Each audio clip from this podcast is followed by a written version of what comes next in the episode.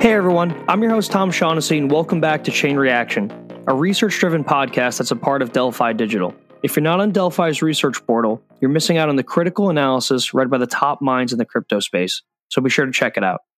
One quick housekeeping item nothing said on this podcast is a solicitation to buy or sell any security or token or to make any financial decisions. I may personally hold tokens mentioned on the podcast, and you can view our show notes below for our complete disclosures. With that, let's jump into the episode. Hey guys, I wanted to tell you about our new sponsor, Crypto.com. Crypto.com's exchange is a rapidly growing trading venue with a strong retail flow. Top institutions can receive a credit line and highly competitive maker taker fees. Their platform is robust, secure, and compliant. You can get started trading today on the Crypto.com exchange.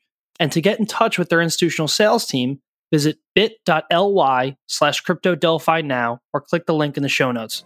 Now back to our show.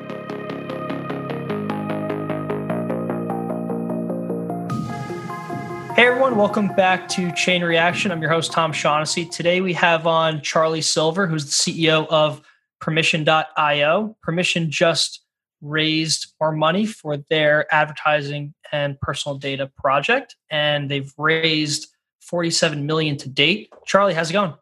It's going fantastic. How are you? Good. So I just saw the literally just came across the CoinDesk article on you guys that was released literally 10 minutes before we started recording this episode.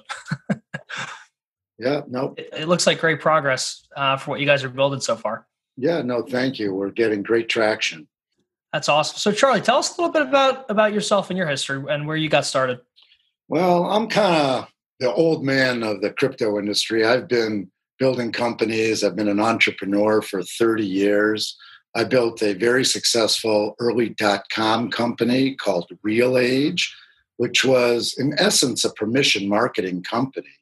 We collected massive amounts of data and then asked our users permission if they wanted to get products and services to help make their real age younger. So it was kind of a original platform for permission marketing. You may know my partner and spokesperson, Dr. Mehmet Oz, who uh, together we published 12 books, and he was our spokesperson, and we were on Oprah all the time. And then we sold the company very successfully to Hearst. I started investing in lots of companies, and I discovered this company called Algebraix, and I started investing in it. It was a deep tech company that really solved a huge problem in all of computing how to turn data into mathematics and essentially create the universal data model. Well, I knew the problems of big data before it, was even called big data. But unfortunately, this company was an R&D company and it was a, exactly how not to do a startup, meaning focus on a technology and not a business problem. So I took over as CEO and I took the company to what I know really, really well, which is permission marketing. And I fell in love with crypto, and crypto is the best vehicle for doing permission marketing. Got it. So, Charlie, before we dive into the differences between starting RealAge and, and Permission, can you give us the overview on what Permission.io is, the current project you're building? Absolutely. So, Permission is dedicated to helping people earn from their data. We're all about, you know, leading Web 3.0 instead of advertisers paying Facebook, Google, Twitter, and all the big platforms. We're creating all of the tools and infrastructure so advertisers can connect to individuals on a one to one basis.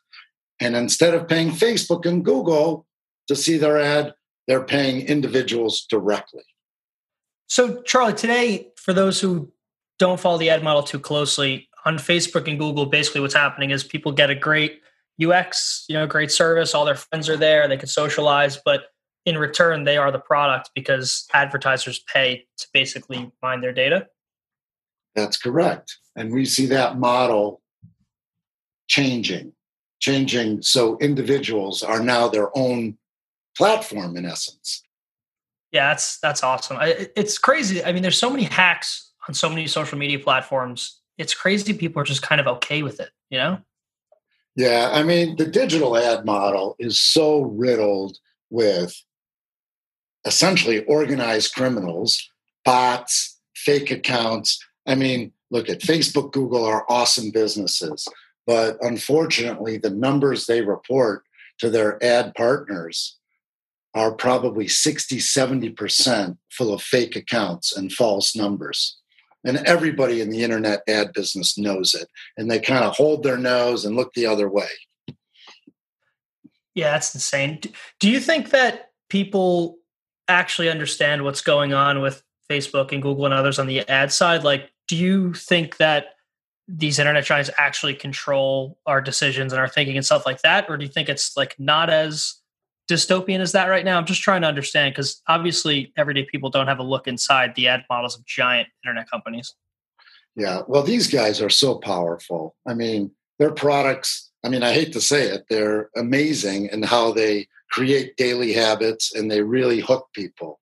They've become enormously powerful. I mean, beyond what we can even really understand. And they control the information flow. They they they know more about us than we actually know about ourselves. They can predict where we're going to go, where we're going to travel, what we're going to buy. They've become very, very sophisticated. But I think the model is going to flip. And I think companies like us are, are going to start to emerge, and there's going to be big challenges uh, to these guys. And, you know, let the markets work. Markets work magic. So I really think people recognize the power of these guys, and uh, things are going to start to to change. So Charlie, when you're thinking about, or, or when you started RealAge in kind of the dot com era, that's like using data and email marketing to connect brands and consumers on a permission basis how is like what are the differences between starting that company years ago and starting permission today in the crypto age? I mean they're both internet companies but like so much has changed in the past 10 20 years obviously.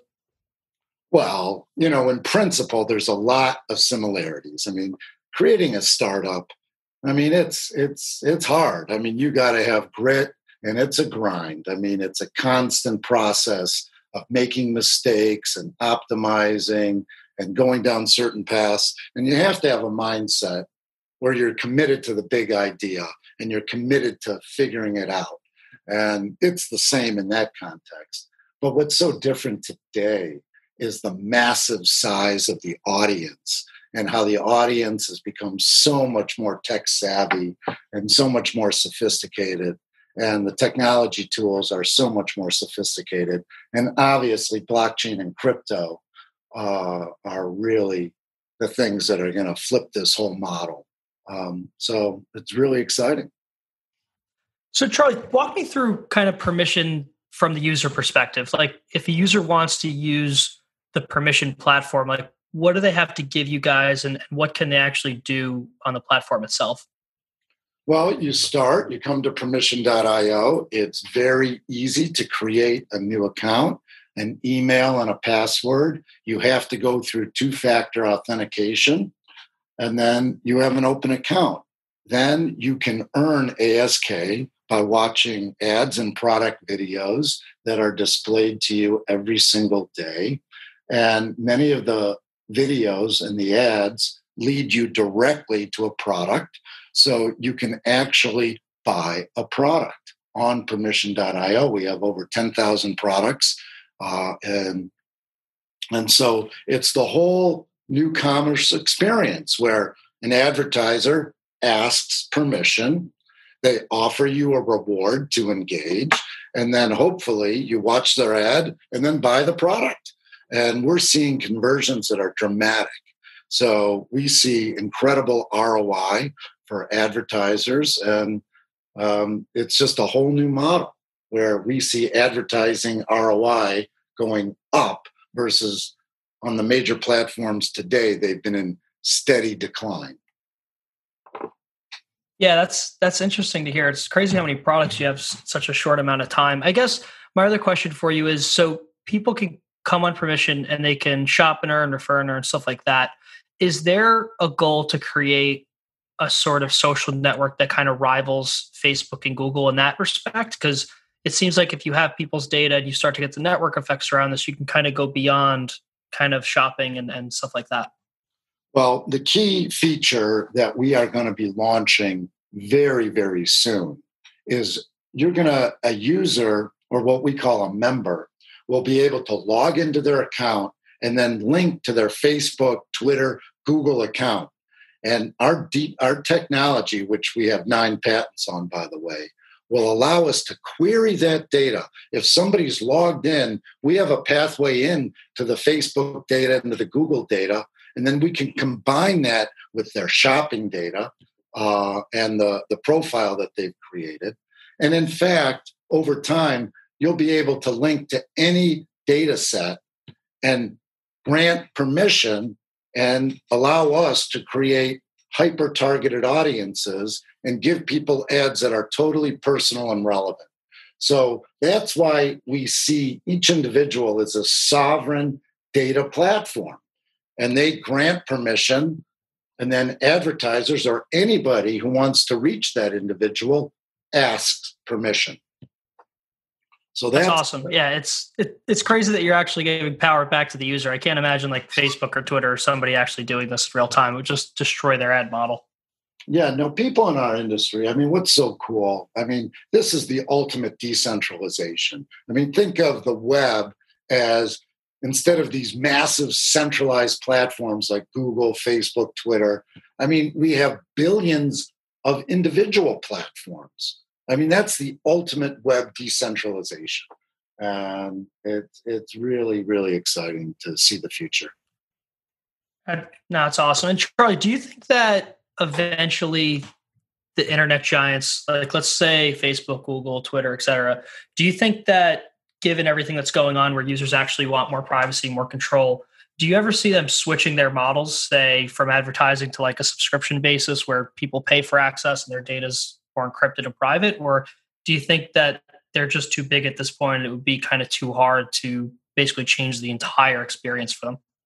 Yeah, I don't see them changing their models, although I could be surprised. I mean, these companies are such incredible cash generators that it's really hard to have a company though that large to to to disrupt yourself. It just doesn't happen. They, there's pressure. I mean, part of the problem with you know our form of capitalism is that management of these big companies are graded by their stock price and their growth rate.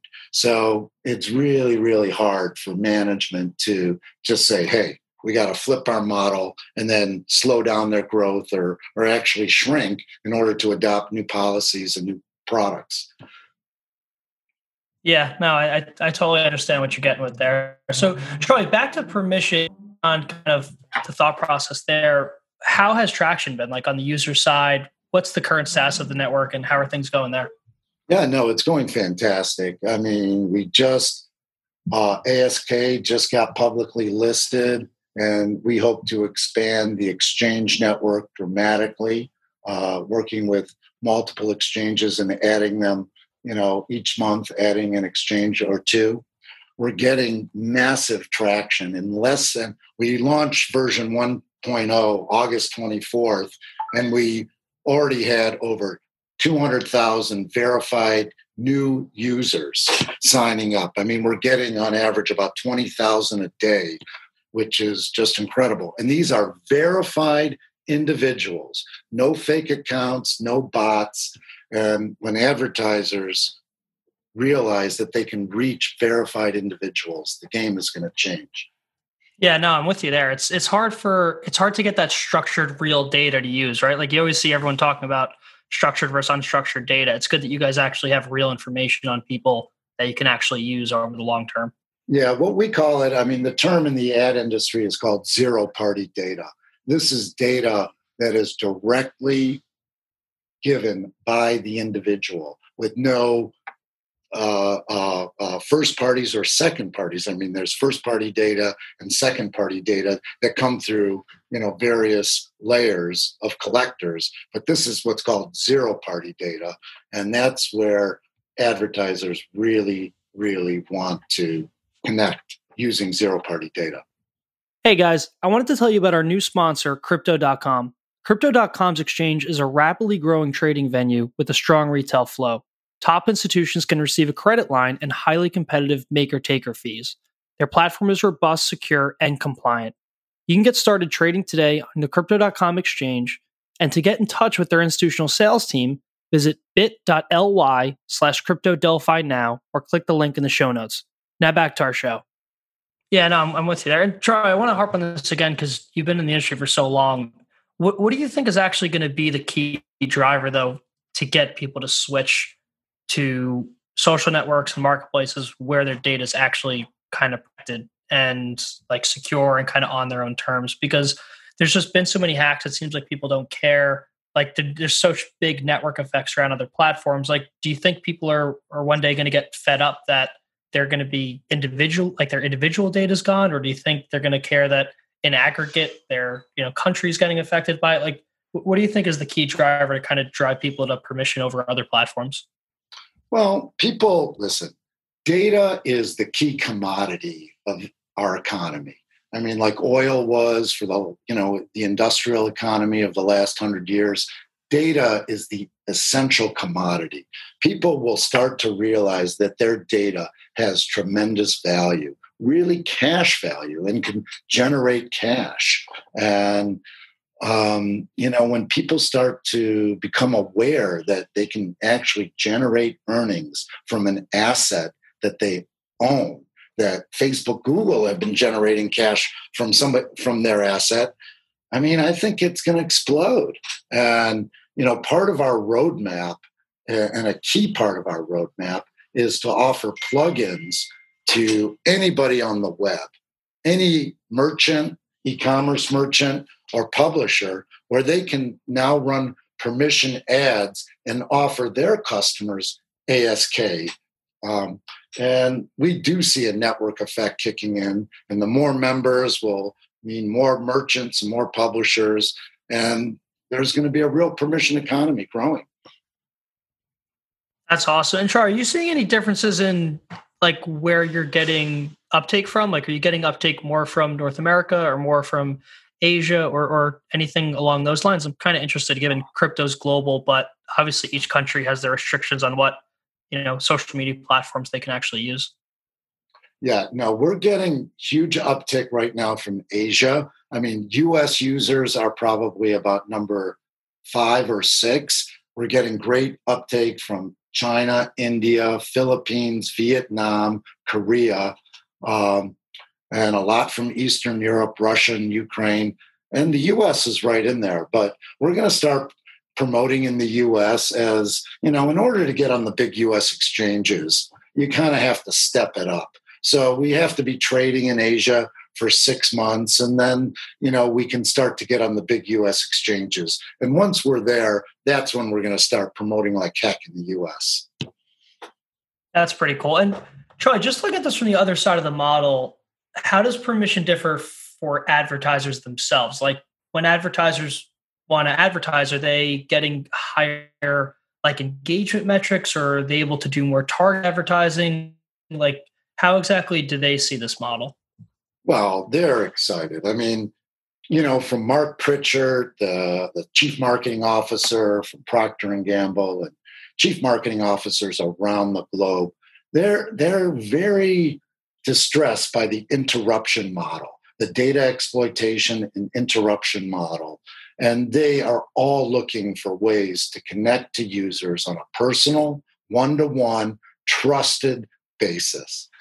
They also recognize that permission marketing works. I mean, offering somebody a reward to engage. I mean, the biggest companies in the world do it. Marriott Hotels. I mean, I love my Bonvoy points.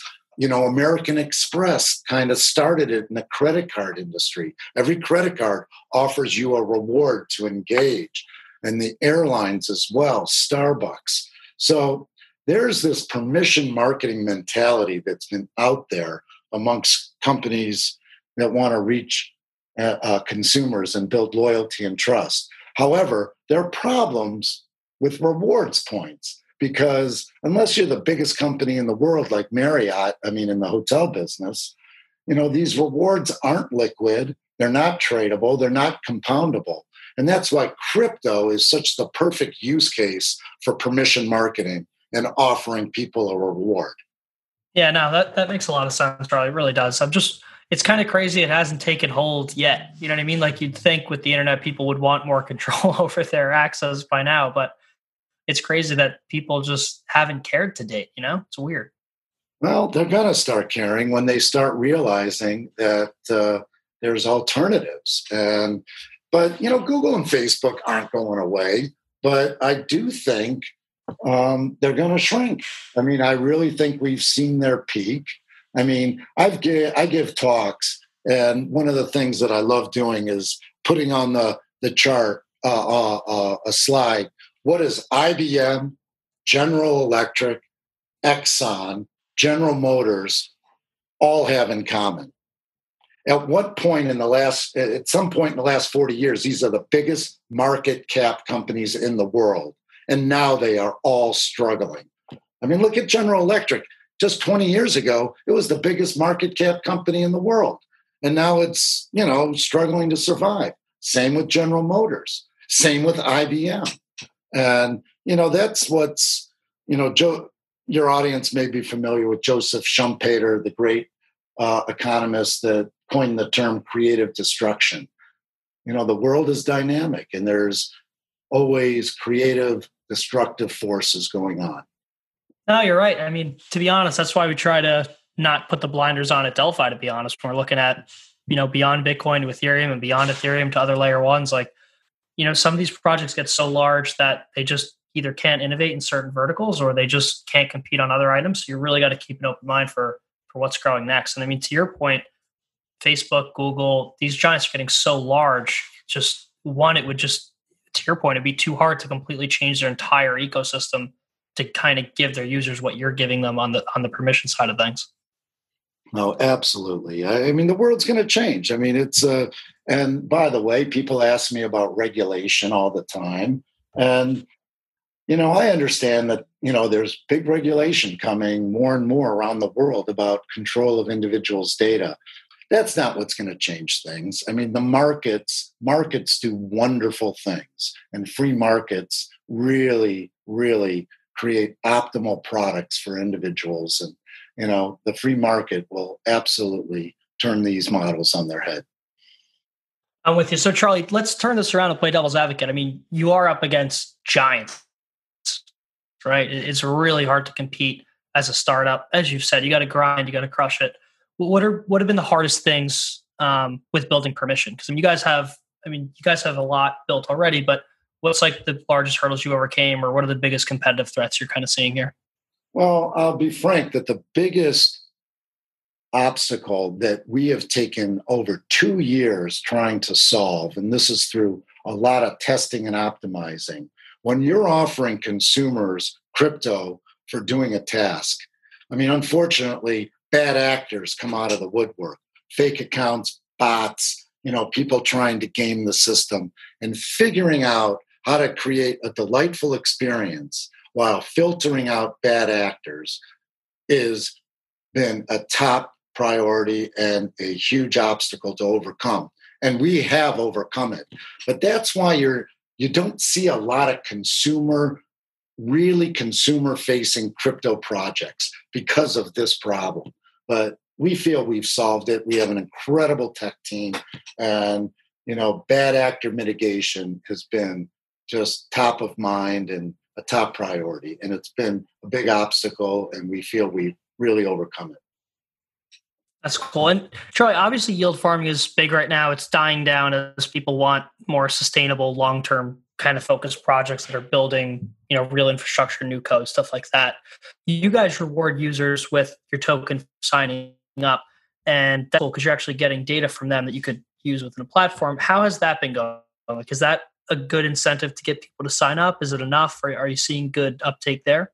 Yeah, no, no, no. The crypto reward is just a massive. I mean, that's what we're using to build this massive audience. And, you know, we see hundreds of millions of people over time, and we're able to use our crypto to build that audience. So, yeah, no, we're seeing great traction.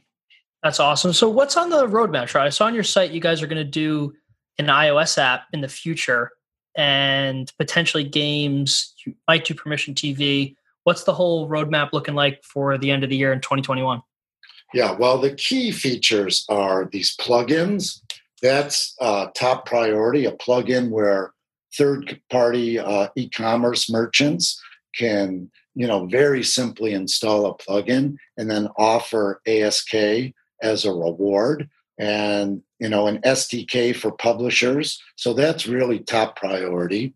And then we have a browser extension that our members can download, which essentially tracks their data as they surf around the web. And of course, they're granting permission to use that data because they can earn from it and get better targeted ads that are personal and relevant. And that's really the key. So, the browser extension and the plugin are, are key features uh, coming down the pike. That's awesome, Charlie. And for people that want to check out Permission, where should they go to kind of try it out and, and to see the platform? Yeah, go to permission.io. It's really simple to sign up.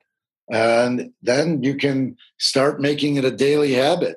I mean, that's what we want people to do is every morning, you know, everybody's got their few websites that they check before their day starts to get going. And we certainly want permission.io to be part of that daily habit.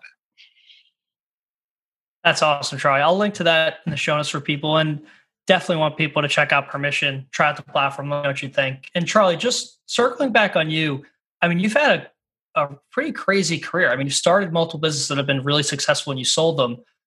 I got to ask, I mean, people always ask, you know, once you make it, why don't you just retire and kind of go off somewhere? How do you, how do you kind of feel about that? Because you're obviously still out here crushing it. Well, you know, I don't know what I would do. I mean, I play golf. I mean, I love business. I mean, business to me is it's you know is a very creative, artistic endeavor. Uh, you know, Pablo Picasso was making paintings till he was in his 90s. I mean, you know, I don't know what else I'd do. I mean, this is really fun. It's a really I love the challenge and and uh, you know, it's a great creative endeavor and it keeps me young. Give us the lowdown on the the oil dispatch franchise you started because when we first spoke, I was blown away by that. I mean, you started, I think it was the largest oil change operator in in the state of Michigan, right? Before selling that to Jiffy Lube, what was the journey like there? Well, you know, it was interesting. You know, my first job uh, after graduating from the University of Michigan, I went to Washington D.C. and I was a staffer on Capitol Hill in the Senate and the House. And while I was there, there was a company called Jiffy Lube that you may be familiar with, and this is in the in the mid '80s. Uh, I saw these stores, and I go, "Wow, this is a great idea." And uh, and I was never really considering politics as a career. And then I moved back to my home state of Michigan, and I was able to scrounge together uh, enough money to open up one location and you know, over the next 10 years, I built 17 locations and all in the Detroit area in the Motor City. And, and then, you know, I had 300 employees by the time I was 30 and sold to Jiffy Lube. And that's when I moved to California in the late 90s and started RealAge. Charlie, how did you not get complacent during the journey there? Like you go from one to five to 10 locations like, and then beyond. How do you really get the mindset of, I got to keep growing this. I can't get content. I got to make sure this is you know as successful as it can be because I feel like complacency is something that impacts a lot of entrepreneurs today. Well, you know, uh, that's an individual question, and you know, do you stay motivated with the business? Is the business exciting you? And you know, when it was time to sell, you know, that's when it was time for me to sell. When I felt like uh, you know, I didn't want to grow the thing to 60, 70, 100 locations. Uh, I wanted to get into a new business and I was fascinated by the internet and I wanted to, to get involved as, as, as, as soon as I could. That's awesome. And so, Charlie, between the different businesses you've started, like RealAge, the oldest best franchise. You're on the board of Real Age Shares. Like between all these businesses, what advice can you give new entrepreneurs that are just starting out? Because I'm sure you've definitely run into some hurdles. I'm sure people would love to kind of hear what you you know maybe did wrong and and you go back and change, or or any tips you can give kind of new entrepreneurs. Yeah, I mean the key factor. I mean, first of all, there's everybody who's in the startup universe, and this is what drives me crazy about Silicon Valley. You know, the fancy venture capitalists and you know the ones that have been very successful think they all have a formula. Well, there is no formula. I mean, every business, every success has its own DNA, like every individual has its own DNA. There's no formula except grit, determination, and heart, and the commitment to get it done. And, you know, that's really the only fundamental that I can see because every success, every company is unique. Everybody gets there in a unique way. And just don't focus on people trying to offer a formula because there is no formula. Yeah, uh, there's too many self help books and too many gurus doing tweets on what the formula for success is. Meanwhile, it really doesn't make a difference, you know? Yeah, it's just heart so, and grit. Those are the only things that you have to have the, the, the ability to fight through obstacles. I love that. No, that that's big, Charlie. That, that's really important. Well, Charlie, it's been incredible having you on. I definitely want people to check out Permission. I'm going to link to it in the show notes, and uh, I really commend you, man. It's great to see uh, an entrepreneur that's founded a couple really successful businesses still going at it. So I think it's awesome that you're you're still crushing here. Well, Tom, thanks for having me. Hey, everyone. Thanks for listening to the podcast. If you enjoyed it, please support the show by hitting subscribe on iTunes, writing a review, or sharing this episode on Twitter and LinkedIn. And stay tuned for our next episode out soon.